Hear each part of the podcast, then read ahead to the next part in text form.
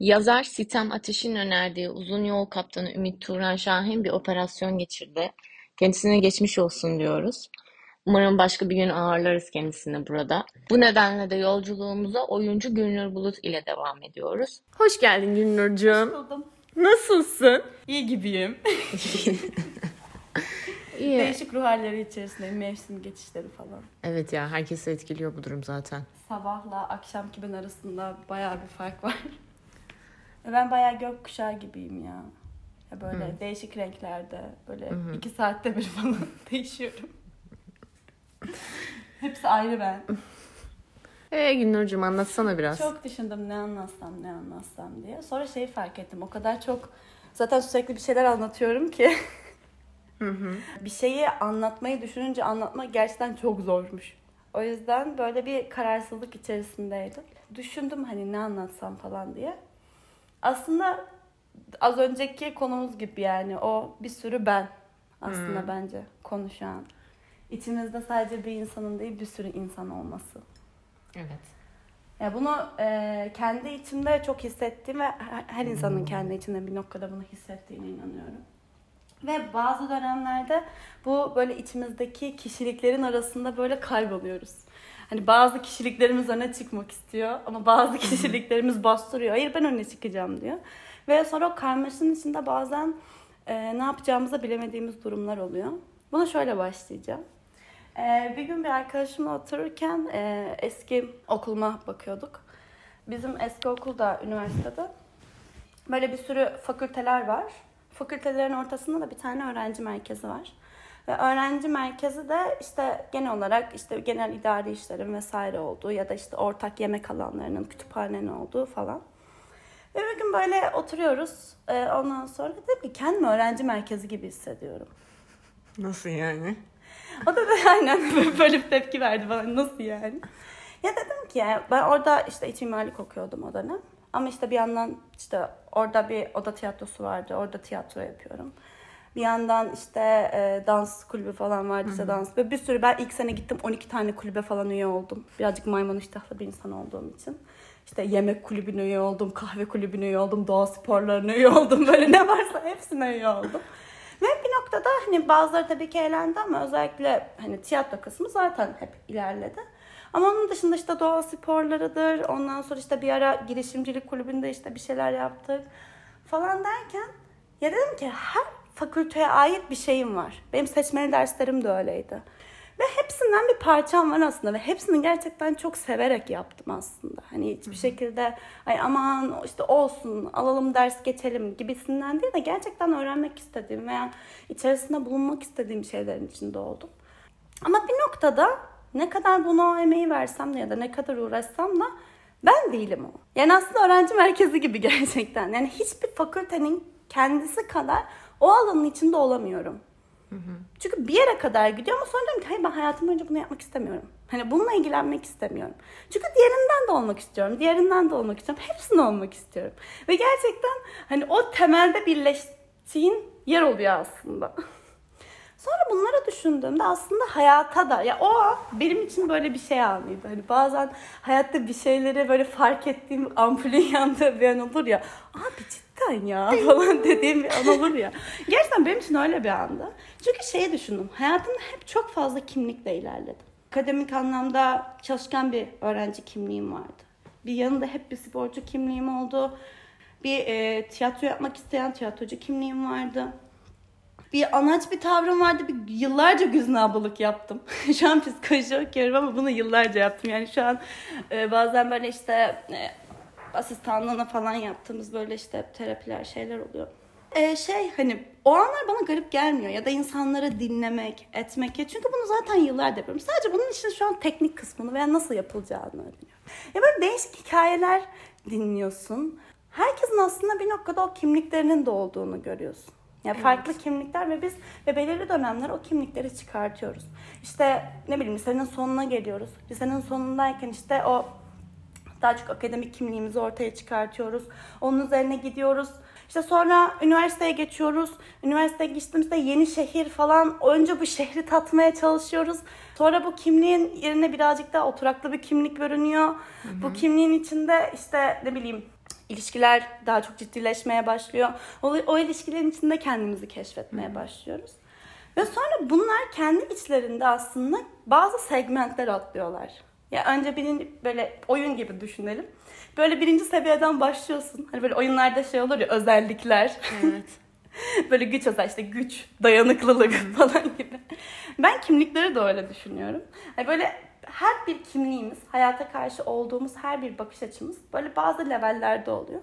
Ve hayatın belirli dönemlerinde bunlara böyle donanımlar katıyoruz. Sıkıntı şurada ama. İşte aynı anda çok fazla uğraşan bir insansanız bu işler karışmaya başlıyor. Çünkü her defasında bir şey atıyorsun, atıyorsun, atıyorsun, atıyorsun. Ve sonra her bir kimlik belli bir donanıma ulaştıktan sonra diyor ki benimle ilgilen. Bencilleşmeye başlıyor. Evet. Ve senin üzerine geliyor. Hayır benimle ilgilen. O diyor ki hayır benimle ilgilen. Bu sefer kafayı yiyorsun. Ben ne olacağım? Ben ne yapacağım? Ben kimim? Çünkü o kadar çok bölünmüş oluyorsun ki kendinin ne olduğunu bir noktada sormaya başlıyorsun. Kendi içindeki roller de çünkü bir yandan savaşıyor. Yani ben kimim demeye başlıyorsun. Zaten Evet. yüklenen doğumdan gelen, doğuştan gelen misyon var, rol var. Bir yandan onu yapmaya çalışıyorsun. Bir yandan da kendi içinde bulundurmuş olduğun kişiliği bulmaya çalışıyorsun yani. Hepsi bir araya geldiği zaman büyük manada çatışma başlıyor. Bence bunların anahtar kilit noktası kesinlikle değişimler. Çünkü aslında değişimler bize bir noktada, bunun ne bileyim en büyük örneklerinden biri belki de hepimizin yaşamış olduğu bu pandemi. Ya pandemi tabii ki hepimize çok aslında zarar verdi. Hani işin işte toplumsal, ekonomik falan hani o boyutlarını bir kenara atarak söylüyorum. Tamamen içsel dünyamıza dönme aşamasında. Çünkü normal şartlarda özellikle böyle metropol bir şehirde yaşıyorsanız o kadar çok acele ediyorsunuz ki her şeye. Her şeye koşuyorsun, her Evet. şeye yetişmeye çalışıyorsun ve kendine bakıp dönüp ben şu an ne yapıyorum, ne diyorum, ben neredeyim, ne istiyorum demiyorsun. Sadece yapman gerekeni yapıyorsun ve yapman gereken üzerinde o kadar çok hele birazcık da mükemmelliyetçi bir insansanız onun üstünde o kadar çok odaklanıyorsun ki kendine bakmayı unutuyorsun. Ve pandemi aslında bir noktada bize bunu sağladı. Çünkü elimizden her şey alındı. İstesek de bir şey yapamadık. Yani kendimizle maksimum evimizde olan bir iki kişiyle kalmak zorunda kaldık ve bir noktada dışarı çıkamadığımız, edemediğimiz için o insanlarla da hani kendi özel anımızı ayırmak zorunda kaldık. Çünkü ya ne kadar annemiz babamız olsa bile her dakika birlikte olamayız. Ya da her dakika bir şey yapamayız. Ve özel anımız sadece işte mutfağımızdaki bir köşe veya odamızdaki bir alan. Belki sadece duş aldığımız an oldu. Ve bu süreçte çok fazla derine indik. Aslında derindeki yaralarımıza indik, yapamadıklarımıza indik, yapmak istediklerimize indik. Gerçekten ben evrenin bir terapi verdiğini bir düşünüyorum. Gerçekten içsel bir dönüş. Hani o kadar çok düşünüyorsunuz, o kadar çok şey yapıyorsunuz ki bir durun. Bir ne yaptığınıza bakın. Gerçekten ne yaptığınıza bakın. Hani işin şey boyutuna girmiyorum. Bilerek yapıldı yapılmadı. Onlar anlamında değil. Yani sonuçta bu oldu. Ve olan şey gerçekten bize bir doğal bedava bir terapi verdi. Evet. Zorlu geçti. Ya ben hayatımın en böyle e, gerçekten içime döndüğüm belki de büyük yaşlarda, küçük yaşlardan bahsetmiyorum ama büyük yaşlarda gerçekten ben herhalde bir şey yapamayacağım. Ben bok gibi bir insanım. Bu, bu, şu dediğim kendime çok fazla kızdığım veya yerdiğim bir dönem de aslında o dönem. Ama değişim de aslında böyle başlamaz mı bir noktada? Yani her bir değişim gerçekten önce bir şeyin kırılmasıyla başlar. Bir şeylerin parçalanmasıyla başlar. Önce bir şeyleri kanıtman gerekir ki neyin e, gerçekten sana iyi geldiğini, neyin sana zehir olduğunu anlayabil ve bunları değiştirebil. Ya da orayı bir temizle. Yani bulanık bir suyu berraklaştırmak gibi bir şey aslında bu. Bazen hayatımızda gerçekten böyle dönemler vermemiz gerekiyor kendimize. Evet. Çünkü o zaman aslında o içimizdeki içsel çatışmayı bir noktada e, döndürebiliyoruz. Çünkü gerçekten hayatımızın belirli dönemlerinde belirli şeyler oluyor. Ve o belirli şeylerin sonucunda işte o savaşlar başlıyor dedim ya. O savaşları susturmak için kendimize dönüp bakmamız gerekiyor. Ben ne istiyorum? Ben ne yapmak istiyorum? Ya da bazen bırakamadığımız şeyleri bırakabilmek gerekiyor.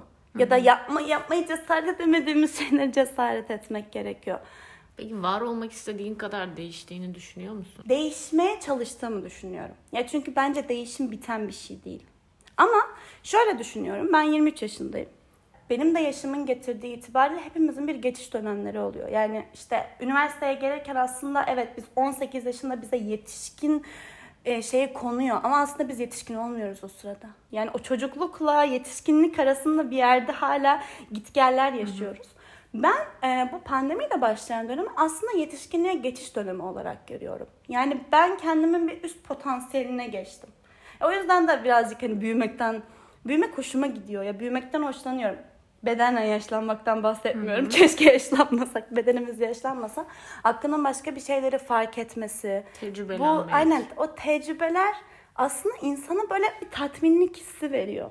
Hani bir aferin ya bak birden aferin şunu yaptın. Hani kendini böyle bir sevesin bir kucaklayasın geliyor ve biz kendimizi çok sevmeye ve kucaklamaya alışkın bir toplum değiliz. Genel olarak öyle bir millet değiliz ya. Ve o yüzden o olgunlukla ve işte o yetişkinlikle beraber gelen birazcık daha kendini sevme, birazcık daha sakinlik ve durgunluk hali aslında ne kadar tatlı bir şey olduğunu fark ediyor. Çünkü o zaman hatalarınla veya yaptığın iyi şeyler, başarılarınla kendini seviyorsun. Evet. Ve bu da böyle nasıl desem bir durgun bir denizde böyle giden tekneler vardır ya böyle hafif böyle huzura doğru ilerler. Hani sanki gerçekten bir, bir tık daha huzura tam olarak erişemezsin ama bir tık eriştiğini böyle bir tık daha adım adım yaklaştığını hissediyorsun. O yüzden değişim gerçekten güzel ve bunun daha da olacağını da biliyorum. Yani işte 30'unda bir ayrı bir değişim yaşayacağımı biliyorum. 35'imde ayrı. Belki hayat göz tabii ki ne olacağı bilmez. Farklı zamanlarda da olabilir. Ama o değişimlerden bence olay korkmamak zaten. E, değişimlere açık olmak. Ve bu değişimler gelmedikçe ve sen bu değişimleri dışarıdan bir göz olarak bakmadıkça bunun önemini anlayamıyorsun. Çünkü o zaman değişim seni korkutuyor. Etrafında olan kargaşa seni korkutuyor ama işte dışarıdan baktığında aslında gözleminde ne kadar kendine iyi geldiğini ve sürekli işte oyundaki karakterler gibi sürekli level atlıyorsun. Sürekli level atlıyorsun ve bu leveller büyüyor. Sen bu karakterlerin özelliklerini görüyorsun ve bunların nelere gidebileceğini görüyorsun. O yüzden bence değişimlerinizi sevin. Sadece bunu söyleyebilirim. Umarım herkes kendi içindeki gerçek benliğini bulur ve ne yapmak istediğine karar verir. O Yaşı güzel kaç olursa yolculuk. olsun yani. Evet ya serim düğüm çözümde gerçekten gidiyoruz ve o düğümün içinde önemli olan iyi şeylere odaklanıp zevk alabilmek. Aynen. Peki ben teşekkür ederim. Ben teşekkür Öncelikle. ederim. Peki senden sonra kim gelmesini istersin? Ee, benden sonra bunu çok düşündüm. Gene güzel e, konulara değineceğini düşündüm. Çok sevdiğim bir hocam olan Berkay Özdeş demek istiyorum. Ya caza bağlanıyoruz yine. Burası için de çok gerçekten uygun olduğuna inanıyorum. Peki. Bence hepimiz onu dinlemek isteyeceğiz. o zaman senden sonra yolculuğumuza Berkay Özdeş ile devam ediyoruz.